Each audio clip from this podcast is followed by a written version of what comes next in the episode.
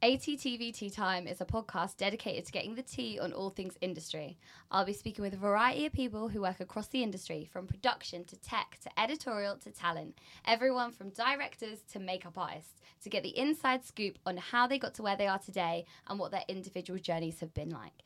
This podcast is aimed to offer those thinking of a career in the industry a real insight into how it works and what roles are available to them.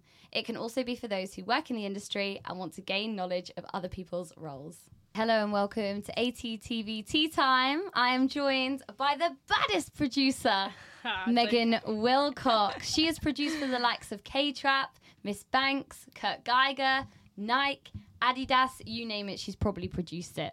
But welcome, welcome. How are we? I'm good, mate. I'm good. It's so nice to see you. I know it's been years. I'm very, very, very proud of you, and I'm very excited for this oh, podcast. Oh, I'll be you so watching every week. Oh yes, definitely, definitely. Well, it's nice to have you. If people don't know, me and Meghan worked together years ago. Oh, Yeah. it must have been a few years ago now, maybe like Little four or five, um, on a MS Bank shoot, and I was a runner and she was a producer. Yeah. And I remember looking up to her like, I want to do what she does. I want to do this so bad. But tell And me, And now you're like, she's mad. Why does she do that? honestly, it's crazy. But tell me how how did you get started? In this industry, like, was you a runner? Did you work your way up? How did it go? yeah. So my my way in was exactly your way in, um, and I think, in my personal opinion, it's the best way. Um, I started as a runner. I started quite young because I was lucky enough to have an idea of what I wanted to do. So I started as a runner and I started doing that when I was in college. So you can, as long as the shoot that you're on is fine with you being there, like age can be a little bit of a thing. So normally you need to be over 18 to be on a film set if you don't have a chaperone. But if you can get a chaperone or maybe someone on the set can act as your chaperone, um, maybe like a, maybe it's a family friend you can do work experience with or something like that. Yeah. You can get onto sets a little bit younger. So I did that and then I left school and I was like, I definitely know that I'm not going to university because I felt, and I'm sure lots of people's parents will hate me for saying this, but Say I. I don't think that to be the best producer you can be, there is any point in you going to uni. Um, I think if you're not quite sure what you want to do and you want to explore different avenues, then go to film school. But no film school will prepare you to, for being on set. They won't prepare you for clients, it, especially if, if we're being specific about being a female producer. You need to be on set because you need to learn how to handle certain situations. Yeah. So yeah, that's how that's how I started. I just started as a runner, and then I just kind of worked my way up from there. And then the best way to do it was I started as a runner and I got some on-set experience, and then I realized the fastest way for me to learn from somebody was to go in-house, because trying to level up as a producer at the time when I was doing it, it was really difficult. Um, the age gap was so wild. Like now, there's like people like me and you where we're like in our late 20s or mid 20s and we're like producing. But when I first started, I didn't know really any producer that was under the age of 30 at that point or 35 to be honest. Anyone doing any kind of like larger campaigns. yeah. So it was always like, wow, they're so much older than me. Like, how am I going to get to that freelance? So that's why I went in house. What company did you go in house with? So I started actually. This is quite a good point because I think a lot of people feel like their first job has to be like their dream job. Yeah. So mine was not my dream job. Mine was like I was making tea and coffee in a post production house, and I was like, I'm gonna smash these coffees. Like that was my only. I was not thinking about like you don't need to think about what multi-million dollar international campaign you're doing at that point. no. Like you just have to be the best coffee maker in the like in the building and then they will request you to come in the room and take the orders and then that's how you know who all the clients are that's how you get to know who all your colorists are or your editors etc and you build a relationship that way so yeah Definitely making tea and coffee is an underrated skill. yeah But that is how most of us started. But the uni thing was really important to me because I didn't know whether you went to university or not. I definitely, I didn't either. But that's why I'm so interested because there's so much emphasis from even college teachers, university, university. And Mm. if anything, it is good. A lot of people that I work with in the industry do go Yeah. to uni, but I feel like sometimes it can hold you back a bit, or you Yeah. could become, like you said, ex- more experienced and doing bigger campaigns in your late 20s because you Mm. didn't Yeah. spend those three years not working in the industry. Yeah, because the most important thing is that you do what makes sense for you. I am dyslexic. I'm uh, like when I tell you that sometimes the way I spell things like it makes no sense. I need Grammarly. I need you know all Yeah, of these things, yeah. and I learned like I'm lucky that my mum was quite um, hands on with that really early with me. So I knew I was dyslexic from a really young age, and but it wasn't looked at like in my household. It's not negative. It was like okay, you're neurodivergent, so your brain just works in a different way, and no, the spelling is not on point, and it still is not, guys. um, but I had other talents, and my brain worked in a different way. So I think that it was always kind of my mum and was really hot on me about that, not to let that kind of bother me. Um, and I was very confident at quite a young age talking. So I was I was lucky in that realm that I was like good at chatting, good with people, and like I think um, it was kind of never really.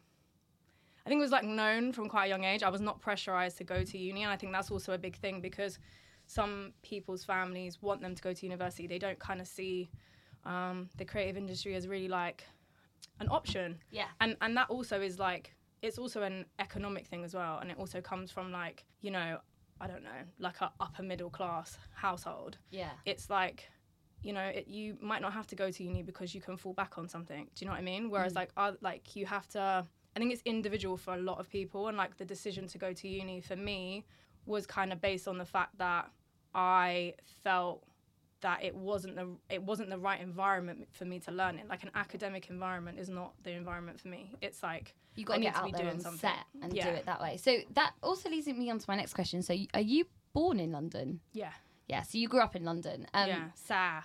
A South, South London, London. South London girl. so my point is Yeah. as well. Do you think people need to be in London to be successful in the creative industry?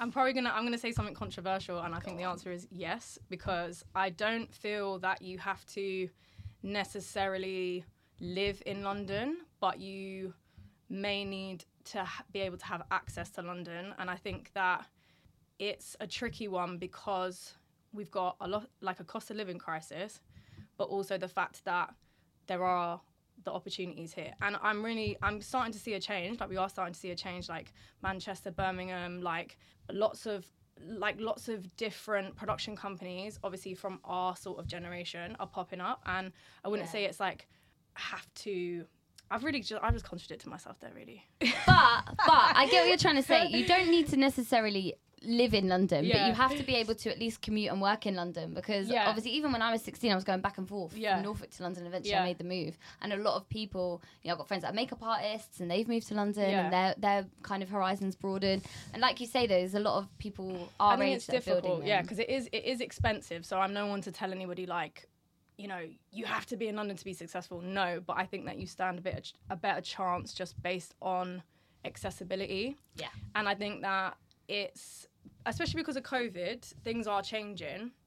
I would love if you didn't have to live in London, and I'm really pushing for that. Like as a producer, you can work remotely. Like, you know, like I've produced things from Barbados and then flown back and done the shoot here. Yeah. Do you know what I Okay, mean? So you amazing. can you can do it. Like it's possible. I was up at 5 a.m. every day, but it worked. Do It you know what I mean? And yeah. I think that it works, but it also is difficult if you are someone who maybe didn't grow up around film or didn't or the area that you live in outside of London isn't very there's not there's not the access to get on set. Yeah. I would say that you might for the first you know if you if you don't live in London, you might have to try and find a way that you can get access to being on set. And I know it is difficult because you know when you're first starting out it's expensive. The train journeys are expensive, Yeah. things are expensive, but I do think things are opening up all over the country and I think you just have to kind of build the com- like a small even if it's just a really small community you know wherever you are. And then when the jobs get bigger or you feel that you can travel to london then and do it that way. But i know loads of i know loads of guys that have done super successful things in manchester birmingham etc but i think that the creative base maybe for the clients are more in london sometimes. And we're starting to see that change though. Like manchester is like Oh, that's that's big- doing bits. Yeah, yeah like right. even even um like ITV is sending loads of stuff up there. Obviously, Channel Four moved their new headquarters to Leeds, Yeah. so the North is up and coming. So what you said about a shoot in Barbados, what are the jobs that you're working on right now? Because obviously I met you in music videos. Yeah. Do you still do music videos? I know you've also got a Yeah. production company, Rage Yeah. Films. Like, what, what, Yeah. what is going on right now? So that's a very good question. There's, there's quite a lot. So basically, I started in music videos and I still do music videos, but I think last year for me was quite a big. I had to make a decision on when you're trying to get to that next level. If you are saying yes to the smaller stuff, like I think people underestimate. You can bang out a load of jobs and still make the same amount of money, little jobs that you make if you take bigger ones. Like it's just less. You know, you're doing less projects and it's like less turnaround time. But I think the lure of taking that money and saying yes to those smaller jobs that don't really change your show reel, don't really change your progression, it's a privilege to be able to say no. Do you know what I mean? So once you've worked to that point, you as a freelancer, you always have like this fear of, and I think it is like they, everyone calls it the fear. It's like, oh, if I say no to this job, is another one going to come in? But I think you just need to believe in your source Yeah. and just say no. And I think that the power of no is a lot stronger than people realize. Like, I think if you say no to an opportunity that doesn't suit you, you're only creating room for something to come in that you do want to do. Or, especially as a producer, our jobs, I also have a crew to think about Yeah. and people to also consider. And if I'm constantly saying yes to jobs that are not the pay that we want, not the quality of work we want, not what we want, I'm the gateway to that happening, if you know what I mean. You're So- allowing it almost. Right, and. I and I'm genuinely stepping into rooms with people I love and value their talent and asking them to do it for less. And I think that was something that I, especially, I mean, I'm, I've always really been quite strong on that, but I think the last couple of years I've really started to like filter out who I'm working with, what I'm doing, you know, like what the environment is like also because you can do the biggest campaign in the world for the most amount of money, but if it's a toxic environment or it's not enjoyable for your team, yeah. then like what's your integrity saying? Like it's really about your like you have to factor all of those things in. So i think i've had to think about that. And also a major thing for me for the last two years was also realizing that i never get to work with female directors in music videos i never do Oh, okay. i think i can count on one hand the amount of time i've been able to work with a female director over five years Wow, how many? um four times Wow. so i've worked yeah so last year What worked- shoots were they in, out of interest? like all music videos like Yeah, but i think the idea that in five years i've only worked with like three or four female directors is like that's pretty shocking. Like yeah. and also i need to do better because if i'm i need to go and source those female directors i need to help um, maybe develop those female directors more and do something that maybe there's a re- like there's obviously a reason. We know what the reason is and we know that it's difficult for women in film anyway. But i think again if my focus is on other jobs with other people too much then what am i doing for myself and what am i doing to like build other women if you know what i mean It, it So- becomes more almost about the about the culture Yeah. of, of, of the industry. Like as you, uh, when you first start out, you're kind of like job, job, job. I need to make it in this industry. But when Mm. you actually get in it and you realize certain things, yeah you're then like, okay, how do I need to better this culture? Yeah. So is that what you've done with with Rage? Yeah, so not necessarily with Rage just yet, but I think that what I've done personally is I have I went from doing music videos to it's a very long-winded way of answering answering a question, but basically I did a lot of music videos and was only doing quite a lot of music videos, and then I would get asked times that would clash based on my relationships with you know with the directors I was working with. So I kind of had to make a decision of okay, I need to kind of think about my career like on its own and my relationships as well. Like it has to be even. So I started to filter in those commercials and um, do a lot more of that work. And then I think that that allowed me to kind of take a step back from music videos, just have a little bit more space and like analyze and realize that okay, like I love doing music videos. I enjoy. There's amazing like male directors. It's not anything against any of the male directors I work with. I think they're brilliant, but I also think that looking at the disproportionate amount of music videos I've done with men versus the women directors I've had the opportunity to work with, it was a bit of a problem for me. So Yeah. I sort of dug my heels in last year and I didn't do any music videos of any male directors. I Oh, only wow. took female directors. Like like if Yeah, someone offered me a music video, I would ask, is it a male director? Is it a female director? They would say male. I'd say no, um, because I was like, and I would say to the production companies, if you have a female director this year, and it's two pound fifty as a budget, I would do it.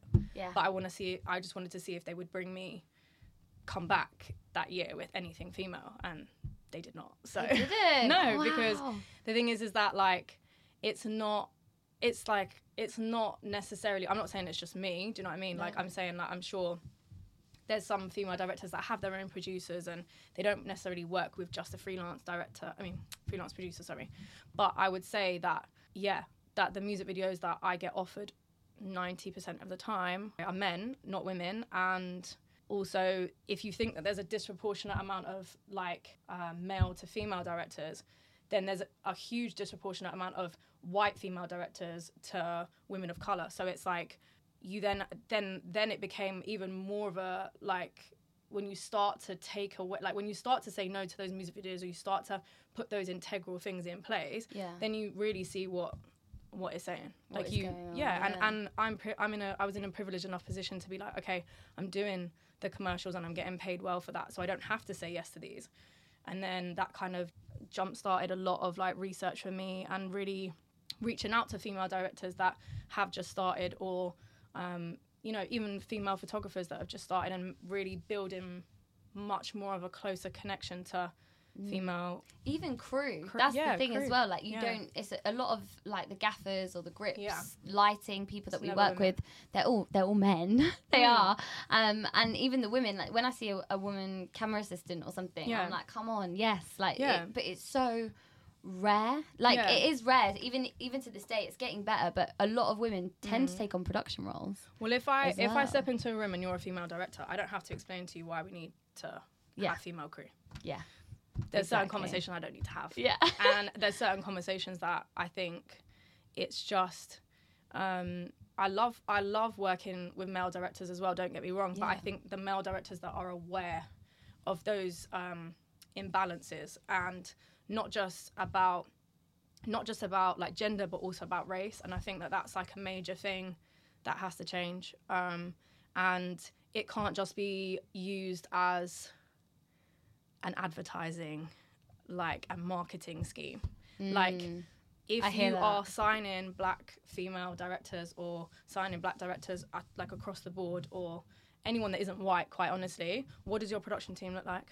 Yeah. Because if you've got 15 white people behind the scenes Yeah. that isn't that isn't a diverse production company. That's no. You're doing it for a bit of a different right. you're doing it for a different reason. But yeah whoa let me not say too much i can't spill i can't spill all the tea on the podcast I on mean, the it's tea session. time. It's tea time. but I that's how I feel about it because Yeah. I feel like it's very like it can sometimes be quite performative in, in all aspects and I think that like having like I've worked with some amazing production companies and usually the production companies I choose to work with and um, clients I choose to work with there that's like a huge thing that they almost step in saying Yeah. so I've never really had to, like I don't think that there's there's times where I have to fight that corner, but Mm. I would say luckily the directors that I team up with, male directors also that I team up with, and just my team in general is very hot on that. So it it was we're gradually starting to have less of that. But also when you're young, you have to have like Yeah. put your foot down on those conversations and For sure. sometimes people don't respect your opinion as much when you're young. So Yeah.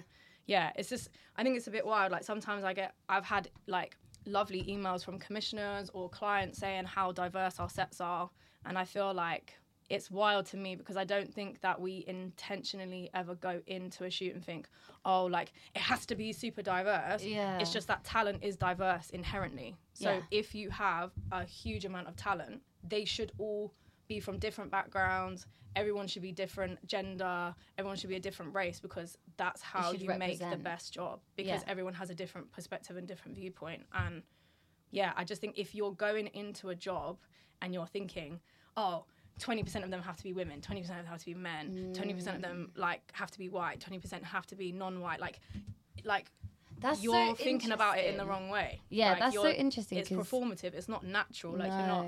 And obviously, there's reasons why we have to do that. Like Yeah, there of has to be like those kind of like. There's obviously like laws put in place in film and TV that make sure that that happens. But I just mean for producers listening or, or creatives listening and watching like what are you doing on your own like not like what there's n- okay we get it there's a law in place in the uk that it has to be like this but what convers what hard conversations it's not just are you having a box. Right. Like it's much more than that. yeah So in terms of freelancing, obviously you said Yeah. you're freelance, and I know you mentioned the word crew quite a few times, and obviously I've, I've worked as a freelancer as well, so you do tend to have people that you you work with and and you're a go to. So would you say, in terms of freelancing, you have your own kind of crew that you um, stick to? Like how does that work? I think you have your own production team. Like I have my own production team, so they are amazing and I love them. So if they're listening, I love you. You're you're great. Um, and I think that I would say I have PMs and PAs my like go-to people.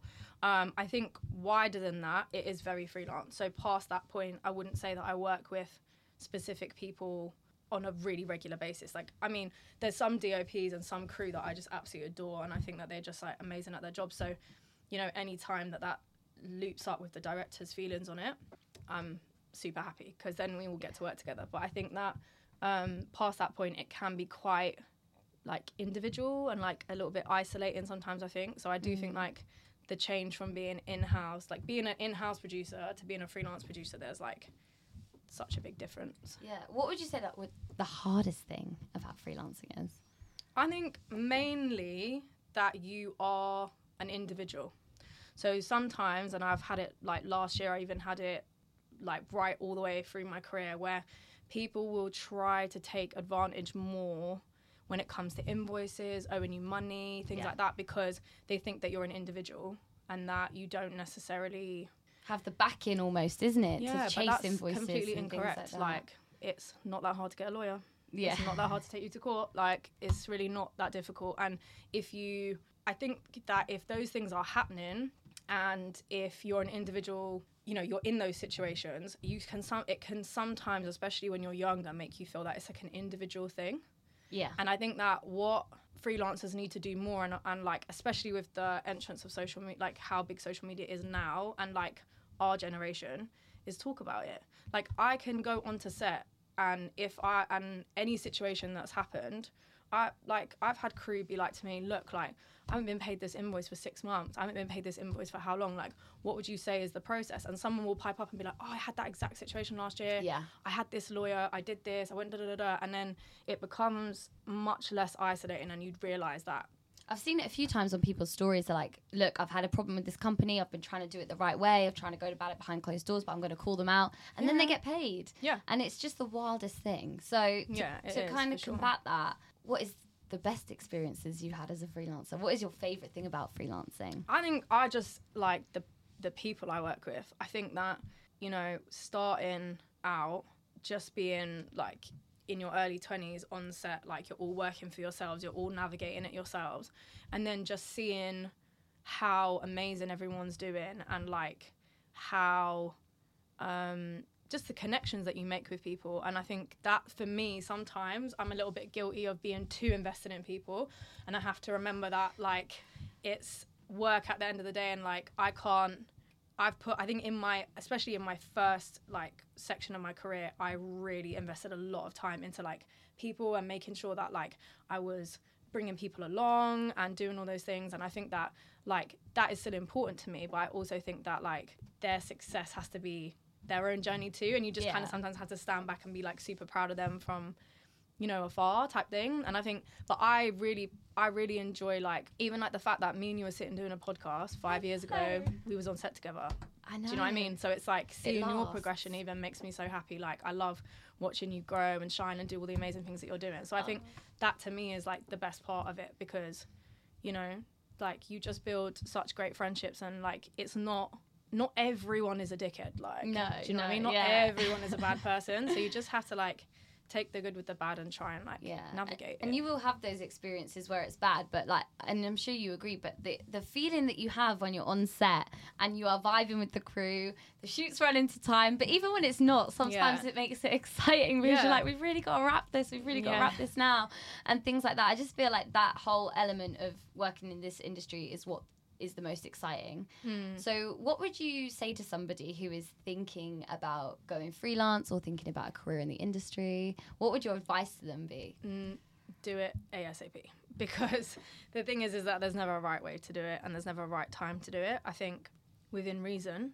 obviously do not throw your job in the bin. Like give yourself a little bit of time, make sure your savings are in place, um, make sure that you because the way I went freelance was I started to incorporate okay i know i'm full-time at this production company but on my weekends or when i'm after work i would be involved in projects or i would find things that i could be involved in or help with or do.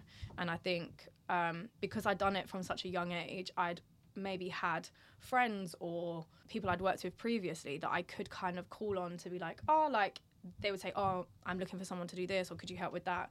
And then that kind of just i eased myself sort of out of being in full time work into like freelance life. But there was a very immediate like there had to be a really big cut from me. So it had to be like, okay, now I'm I'm done now with that and I'm into this because I think lots of people think, oh, if I had a part time job, it's fine. And yeah. Go, no, like it never, never, never, never works. Like it never works. I've not worked with anyone in five years that can maintain a successful career in film and have a part time job.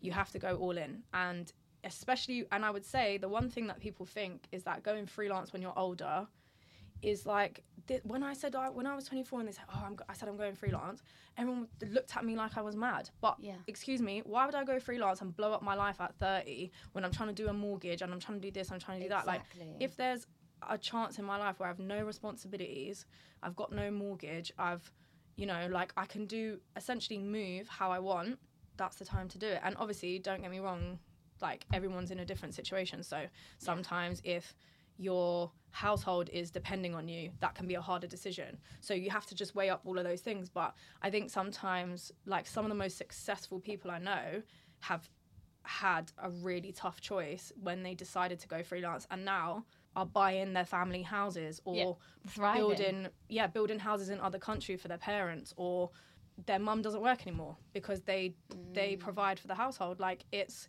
it's such an it's such like more it's such a bigger achievement to do that and to have worked through that than to just kind of get it handed to you because you just yeah. it's you don't like and you can see it like you can see it in someone if they've been as a producer or i mean any i'm sure in any career you can see if the person's had to like like fight for their passion and do what they're doing because they treat people better they care about their role more yeah. they're you know it, it makes you a better producer if you've had to kind of graft for it. I totally yeah. agree. It's almost like when you work with people that haven't been runners before. Sometimes I'm like, I can, you can tell, you yeah. can tell, especially if you've been a runner and you work yeah. with someone who hasn't. Like, you know, everyone gets in this industry differently, but I think when when you're coming from a production producer perspective, it's just it's really yeah. telling. I still the take the bins out. Yeah. If the bin needs to be taken out and we're going into overtime, I'm not paying a thousand pound because no one took the bin out yeah. and we have to go back in and get it. The bin is coming with me. Yeah. Like I don't care if I'm the exec producer or whatever, like no, top tier no. producer, whatever. Like you're packing down the kit, you're packing down the catering, yeah. you're throwing yeah. stuff away, you're tidying up, you're doing you're whatever getting people food if they can't, if your DOP can't yeah. move, things like that. You're just helping I, in all areas. I also think that you have to remember that you're like you can never. There's times, don't get me wrong, where you can you have to kind of like put some boundaries in place and say, okay, like I don't want to do this anymore or that anymore. Yeah. But you have to always remain like your ego cannot like when you come to set your ego needs to be checked at the door because at that point you're a team and it's like yeah like if if the runner is busy and the client needs someone to make them a cup of tea, I'm going to go and make the cup of tea. Exactly. Mainly because I don't want to have to hear the aggravation about the cup of tea. yeah. Exactly. But nine times out of ten, I'm happy to do that, and yeah. I think that like. I think that's an amazing. I don't think anyone should rush the process. And a lot no. of what I see at the moment is everybody wanting to rush the process or claim a different role and I would say that it's really it's really difficult and mm. to do that because I'm not saying don't go for that, don't reach for that, but also you don't want to be in a position with, that you're not prepared for. Yeah. It's it's not like it's like preparation opportunity mm. is the best combination. So don't just because it sounds better, take a role that you're not prepared for because then if you do a bad job on that, you how's that gonna work in it? Well, in well, it's like again. yeah, and also it might make you just feel like you you couldn't do it or something, like you weren't ready for it, and that's not the case. You just weren't prepped enough. And any and I say the same thing to my PAs or my PMs, like I don't like working in this environment where like I, I think it's a very old school way of thinking. Like if a PA or a PM makes a mistake, it is the worst thing in the world. Oh it's like diabolical. The whole everyone's died. A bomb's gone off. Like it's Literally. nobody can like function if something's no.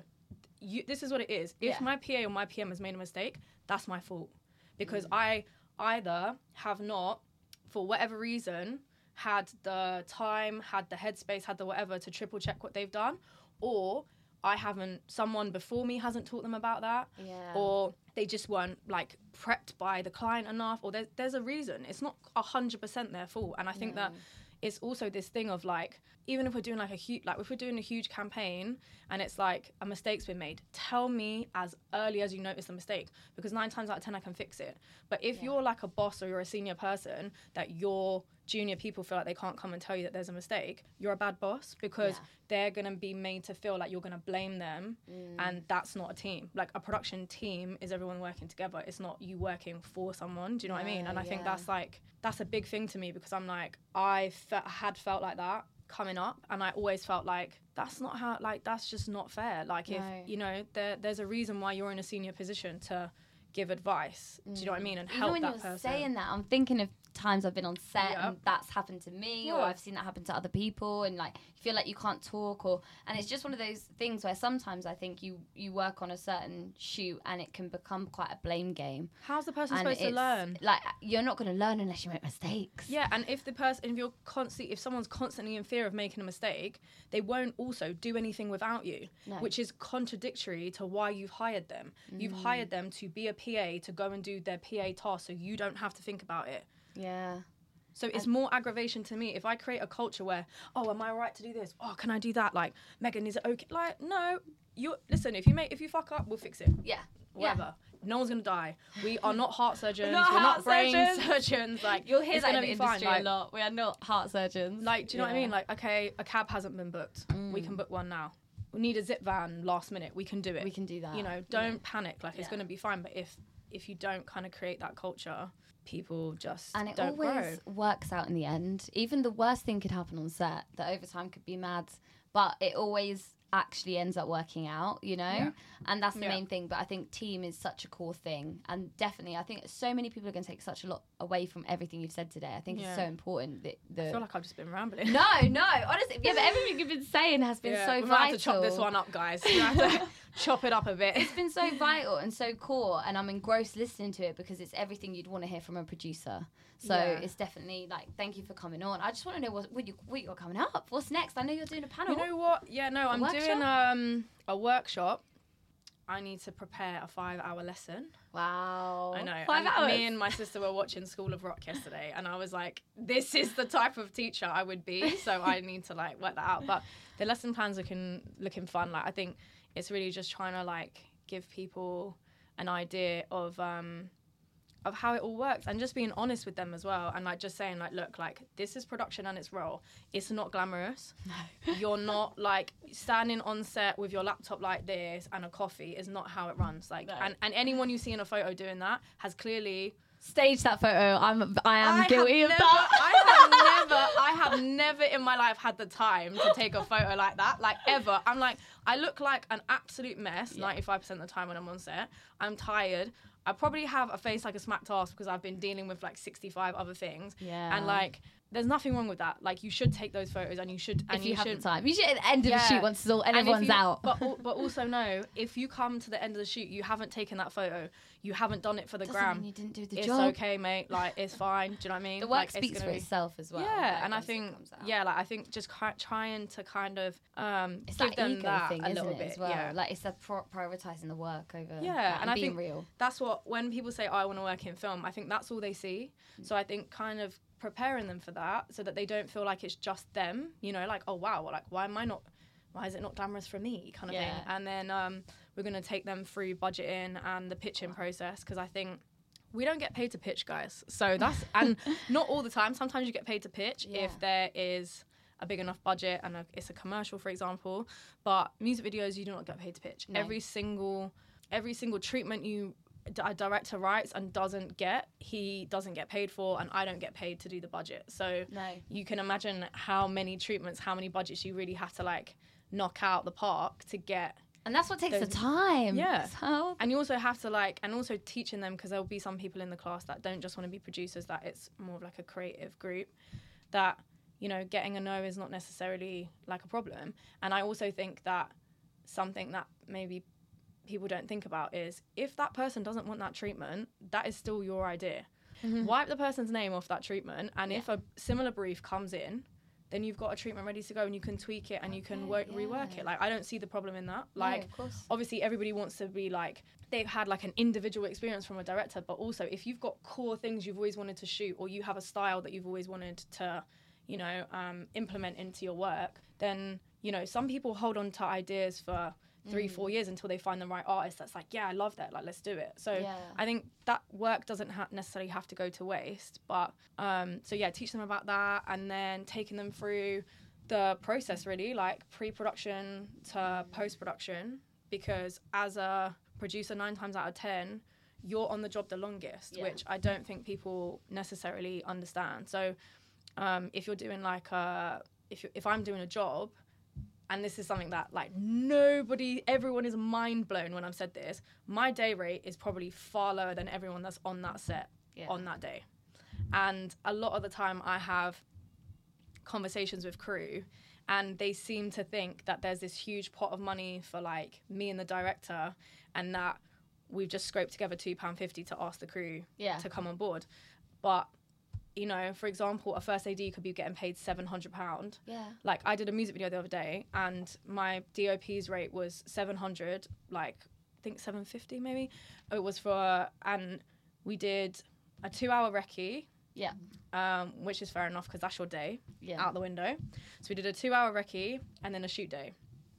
That was 700 pound I think I got paid like nearly 3 grand to do the music video and that was over the space of a month and I'm on that every day like Every single I'm, day. I'm sitting Seven days a week. Right, I'm pitching. I'm in the pitching process. I'm. I've got my lap. Like I was just came back from Barbados. I'm sitting on my balcony doing Zoom calls. I'm Mm. doing the like you know I'm part of the um, post production. Once the post production's wrapped, we've delivered the video.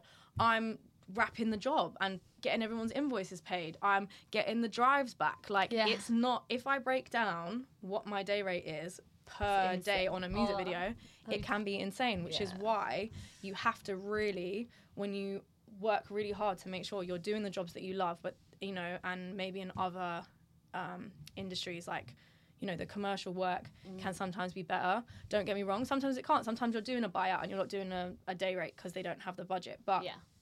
it can even out a little bit so that's why it's important to kind of don't close yourself off because i also think that there's like a bit of a there's a little bit of a thing of like okay i've got to this point now so i have to do Mm. those huge jobs but i loved doing that i loved doing that music video because first of all it was a female exec shout out to Naylor because she got me involved Hey. and then it was a female um, female director um, amy becker she's amazing and um, then we had a female colorist meg from Wow. etc yeah. we had a um, female editor, Scarlett from the White House. Like the whole team ended up being like just another Yeah. like an amazing talented woman after amazing talented woman. So it wasn't like, you know, it's not a problem. Like I love doing those projects, but I think there's an enormous amount of time that goes into them, and you also have to like just as crew, just as a reminder, like guys, we're literally on your team. Like I'm so on my crew's team. Like Yeah. and I'm so like, okay,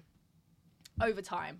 As soon as it like as soon as that's even like looks like a, A thing, conversation, yeah. we're going to client to ask for it. Like we're constantly and I think that's the one thing I would say about my role that people don't realize is how much we fight for everyone else. And I think Yeah. there's this huge overwhelming perception that producers are really like about themselves and i promise you for the fa- last five years i've killed myself Shoot thinking about everyone else do you know what i mean and i think that's something that You mother everyone. Yeah. Basically, you. Yeah. That, it's like being a, a mum of a big family. That's the best way. Yeah. Out. That's how it feels like, and that's how much you care about your team as well Yeah. and your crew. yeah That is the that's the importance of it. and i think without your like a major thing is that without your crew you're no one like you don't Yeah. and i think that's what people like i think that's where we kind of need i would love if at some point it can feel a little bit more like the producers aren't in the middle the crew Yeah. isn't on one side and then the client isn't on another because trust me we get as much aggravation this side sometimes Mm. as we do, you know, the crew feel that they get aggro, but we also get aggro, and we're kind of like that barrier. Yeah. So it wouldn't it wouldn't also be nice to feel sometimes like we do so much work behind the scenes and they don't see it, and then they're just like, you know, sometimes you can get some pretty like difficult conversations Yeah. or t- pretty aggy conversations, and I. I would not say I shy away from confrontation. I, would wouldn't say, that either. I would say that if you step onto my phone with smoke, I will give it to you back because Yeah. it's just how I am. Like I just don't think we need to be disrespectful ever. no. But I also think that there's so much like there's so much work and so many different producers that crew work with that is understandable if they're a bit apprehensive about you. Mm. So I think we also have to be understanding that like they might have had some really bad experiences and some people that weren't very nice to work with. So, you know, like I think give the producers a bit of a break, but also producers understand that like it's stressful. Like being crew is hella stressful. Yeah, Do you know what I mean? And and it's it yeah, I think all round our job is pretty full on. So Mm. yeah, that's hopefully what I'm gonna be telling them over five hours, and then they're probably gonna leave and be like, "What the What hell?" the hell? I'm just gonna go and be like Yeah. be on TikTok and make a shit ton of money and not bother. So, Yeah.